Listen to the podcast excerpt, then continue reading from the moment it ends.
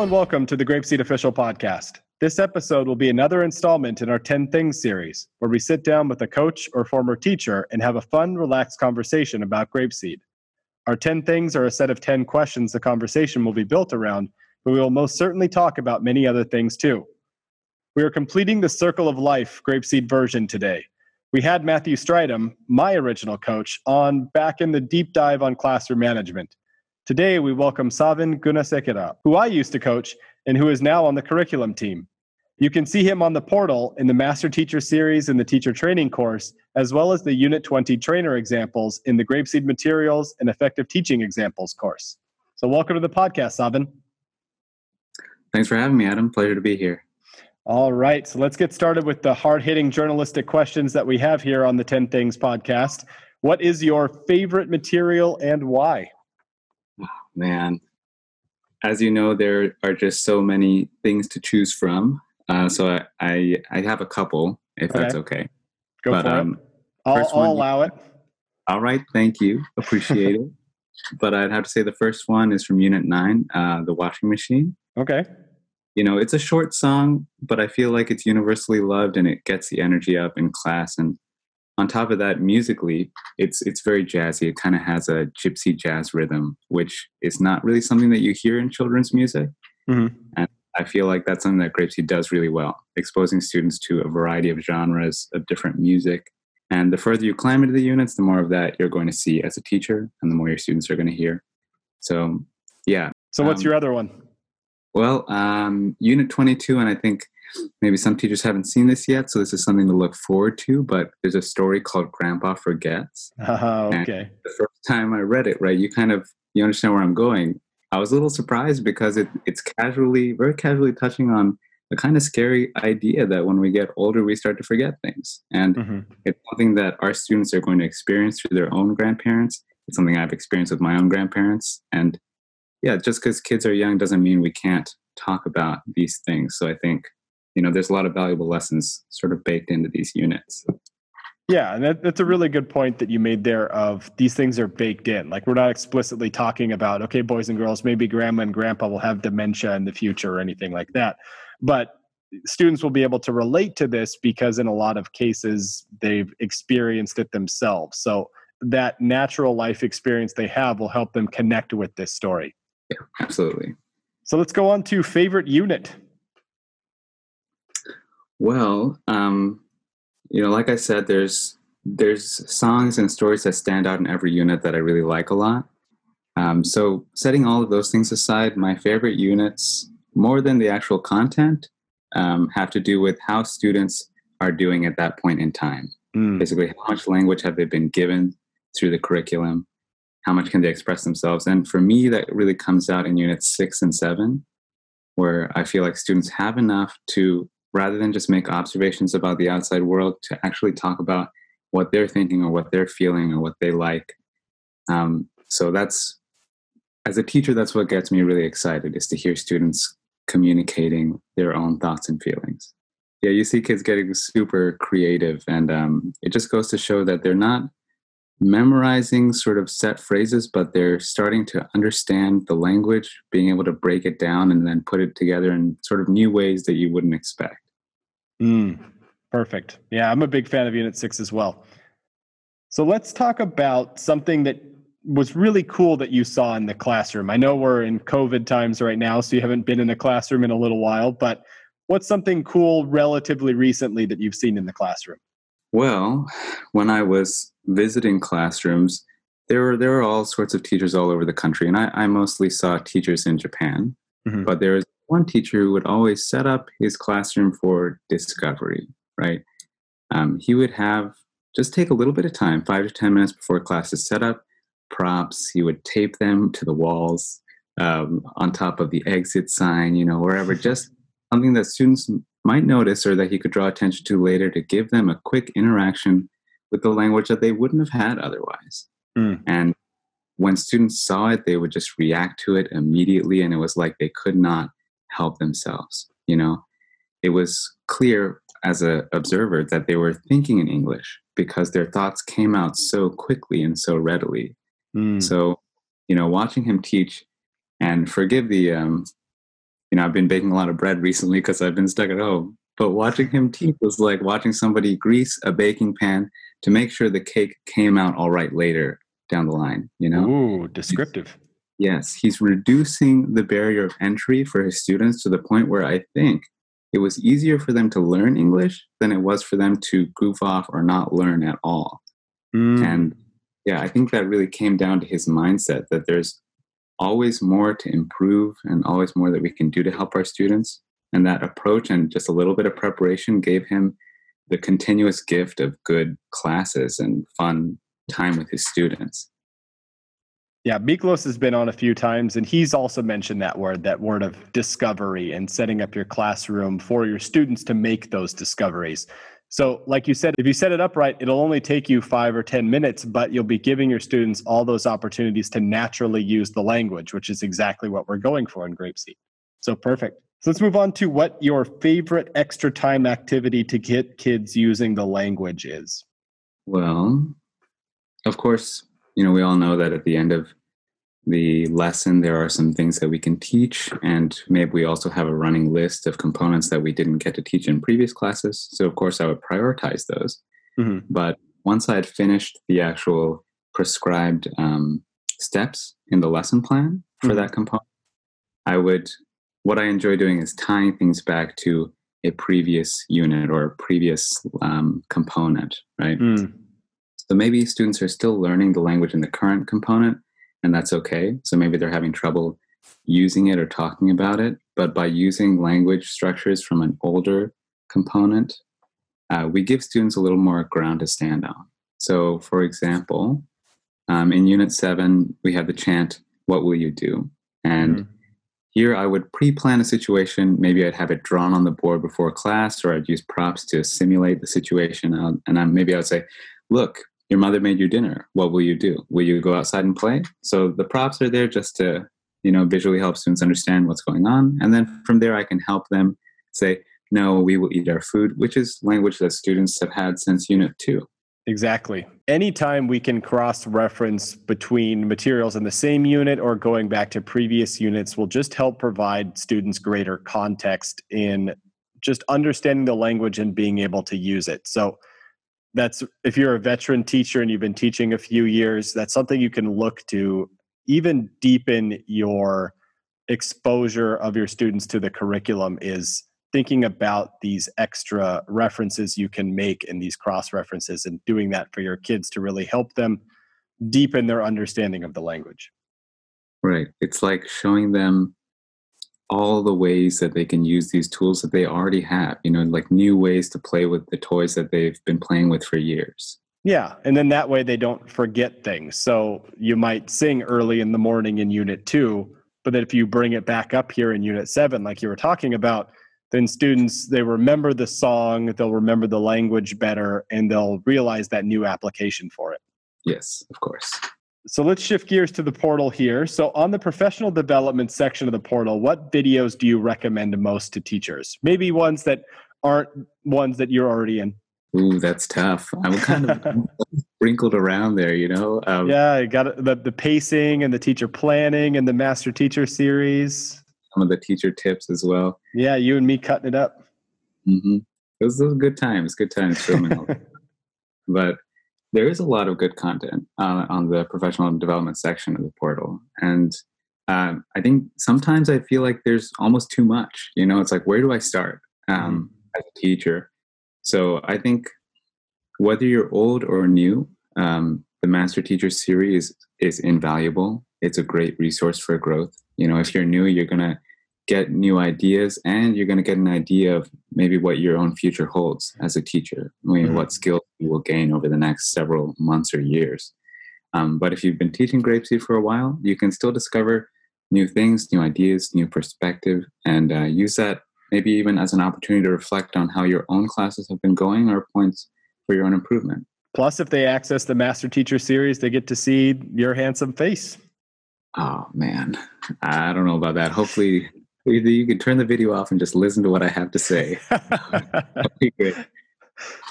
so let, let's embarrass you here a little bit. So, what is one mistake you have made teaching grapeseed that stands out? One mistake. Well, something that I've always been thankful for is that teaching grapeseed is challenging, but it's not rocket science. Um, I'm not going to destroy an astronaut's life if I make a mistake, you know? Mm. Um, so it, I definitely, I took that advice to heart. I, I think maybe that was given to me by Mikolos actually. Mm. Um, yeah, and, we're not air traffic controllers is kind of what his, his big thing is. Exactly. So, you know, even if we make mistakes, we can still, as long as we're reflecting on that, uh, we can continuously improve and do better for our students. But when I was teaching, and everybody knows this, you were my coach, and you really helped me see those things about my class that I couldn't see myself. Um, that said, it can be hard to take advice. You mm. know, you can see the truth in another person's observations or perspectives. Um, you get so in your head that you're like, well, I thought this through. I did this for a reason. But really, that can be a, a mechanism to protect, you know, the ego, right? So I think one mistake I made was not applying your advice immediately, right? Not taking it sooner. So when you told me, for example, that the next thing I needed to really improve was going deeper into my lesson planning, I sat on that for a while because, you know, I think I just needed some time for my pride. And this is something I've improved about, just sort of being like, you know what, let's just try it. And if it's better, that's for my students. It has nothing to do with, you know, this fragile ego of mine. Um, there's no harm in trying something, you know. If it if it goes well, excellent. If it doesn't go well, then you know, we have notes to do better tomorrow. But once I started, I couldn't stop when I started going deeper on this planning. And now I'm in a place where I need that level of detail um, to feel like I've really done a good job or had a good class. Yeah. So, for proper context for the listeners, this is back before the lesson plans. This is when teachers had to make their own lesson plans and count exposures and all that stuff. Yeah, I, I, I remember that as well, where you you would have a lesson plan but it wasn't quite detailed to the point where you could really get the most out of your students because you had so much potential as a teacher and you could see that your students were hungry for more Sawin. They just wanted more of your teaching and if you dug a little deeper you were going to be able to tap into that and really give it to them and it was nice to see that you did take my advice to heart. So I, I do know what I'm talking about sometimes. You do, you do, Adam. And actually, fun fact, I got a message from my former coworker um, saying that my original, my first batch of students are graduating. Oh. And yeah, one of my students, Angel, asked if I would be able to come to graduation. So uh, look at that, making memories. Your kids remember you all those years later. It's been a long time. Gosh, I so, even remember Angel. yeah, yeah, she was a sweet kid. I have a picture that she drew um, in my room still. So, you know, hopefully I can go. Things are crazy right now, but you know, we'll see. Yeah, I want to circle back to one of the points you made there was that your initial reaction to hearing my advice was to get a little defensive and not necessarily take it to heart immediately. I think that's true for everybody. I know I'm like that too. When I receive feedback, my initial reaction is to kind of put my guard up and try mm. to come up with excuses or refute what's being said. But a lot of times when grapeseed coaches are watching teachers and are giving advice, it's not it's not a personal attack on the teacher. The coach is looking at the situation, looking and thinking about what's best for the students and trying to help the teacher really get the most out of their teaching and grapeseed as a whole.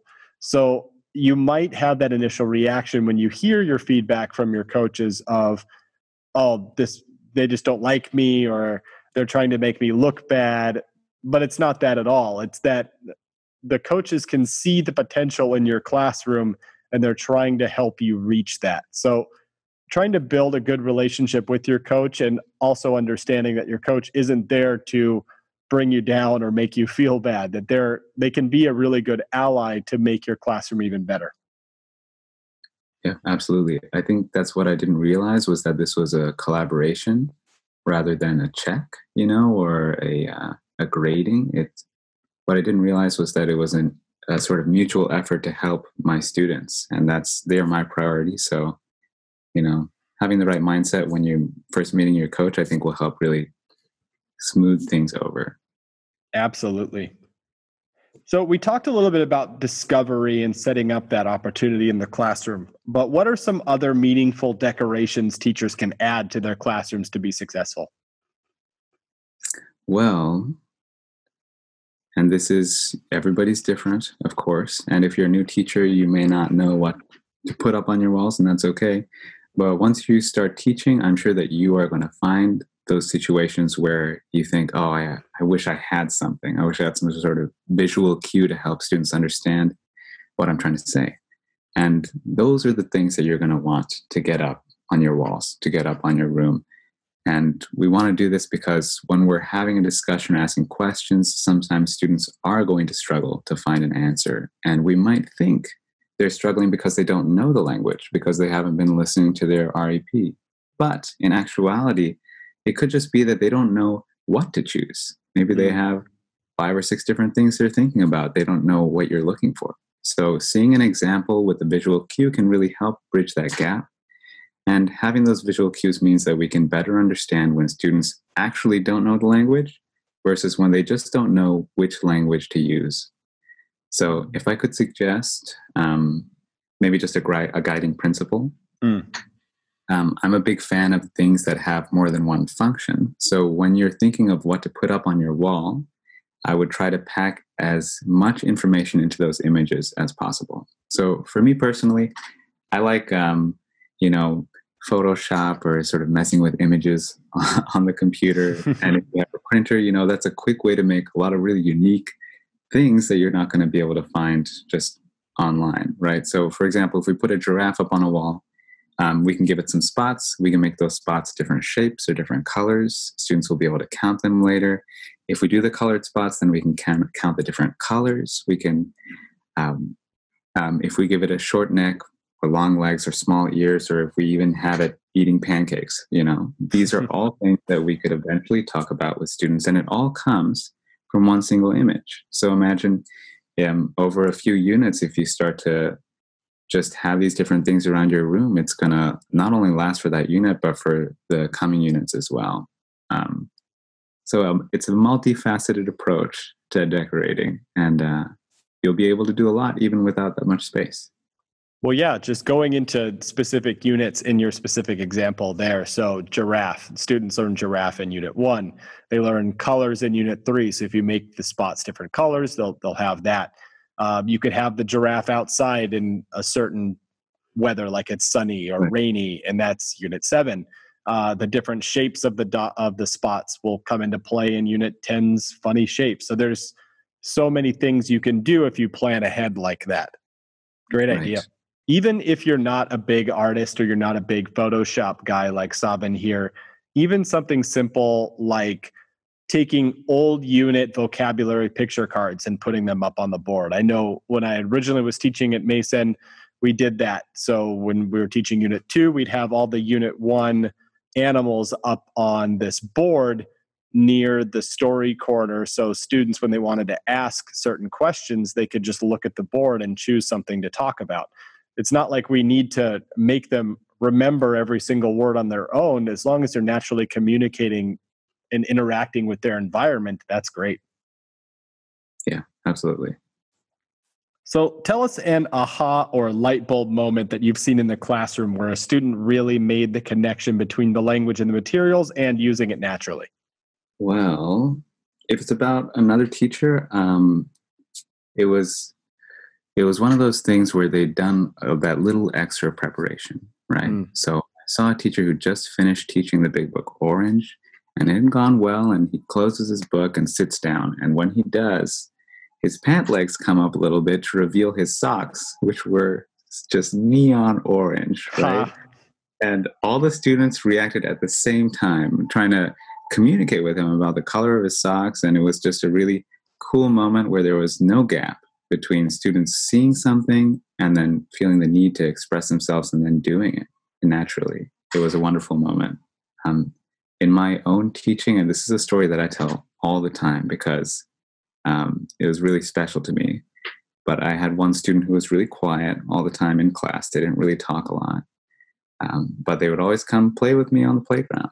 And um, after just a couple of years, there was a time we were both outside, and she came up to me and told me about how she saw a leaf hanging from a spider's web. And she just said that exactly, Mr. Sawin, I saw there's a leaf hanging from the spider's web. She showed it to me, and it was something that I'd never said to her before, I'd never taught her before. And it's just that she has the language inside, she sees something, and then just, you know, no thought at all, just expressing something to her teacher. And it was really beautiful. That is what Grapeseed is all about that natural discovery and natural communication. So, the best Grapeseed teacher that you've ever seen, what made them so great?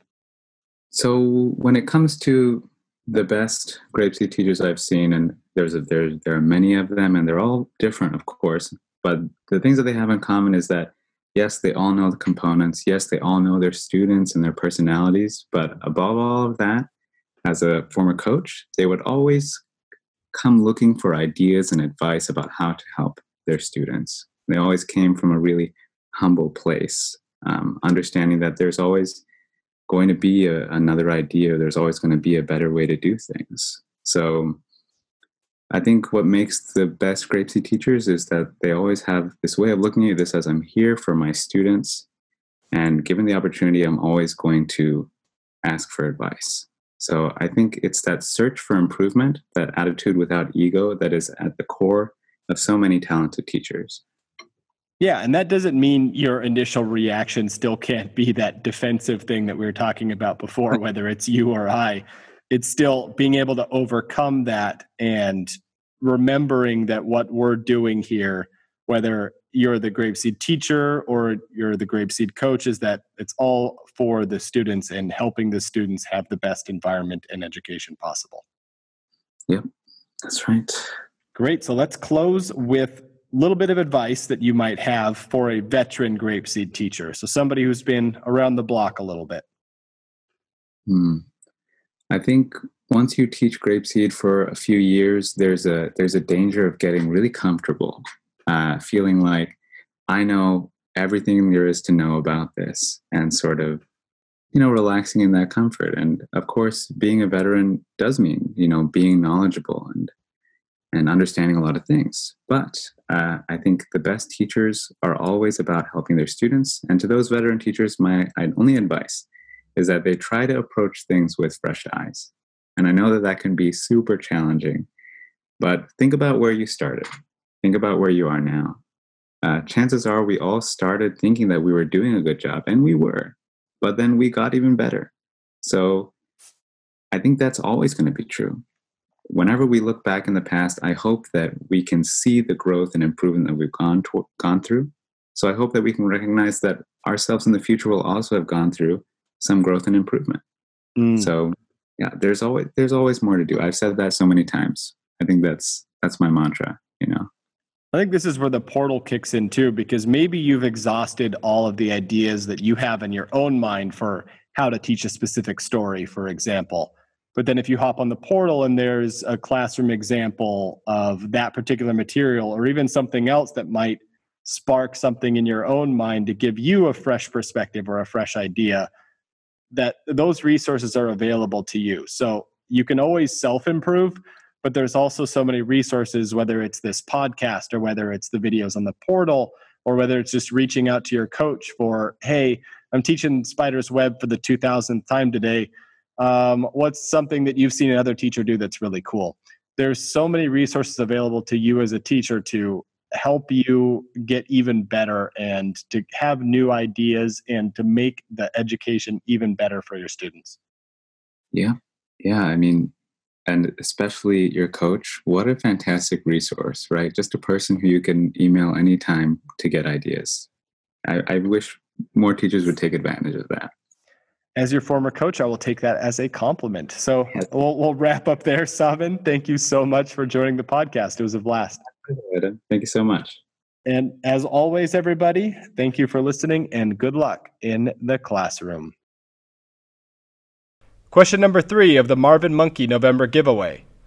What does Will use to help get his students to his Grapeseed classroom that is a 10 minute walk from the school? Remember, you have one week to send in your answers to mailcarrier at grapeseed.com. Good luck!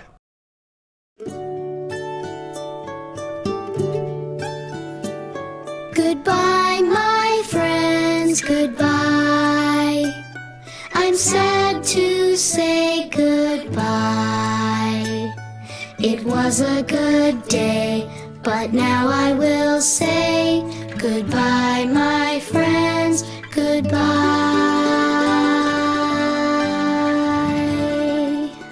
Goodbye, everyone.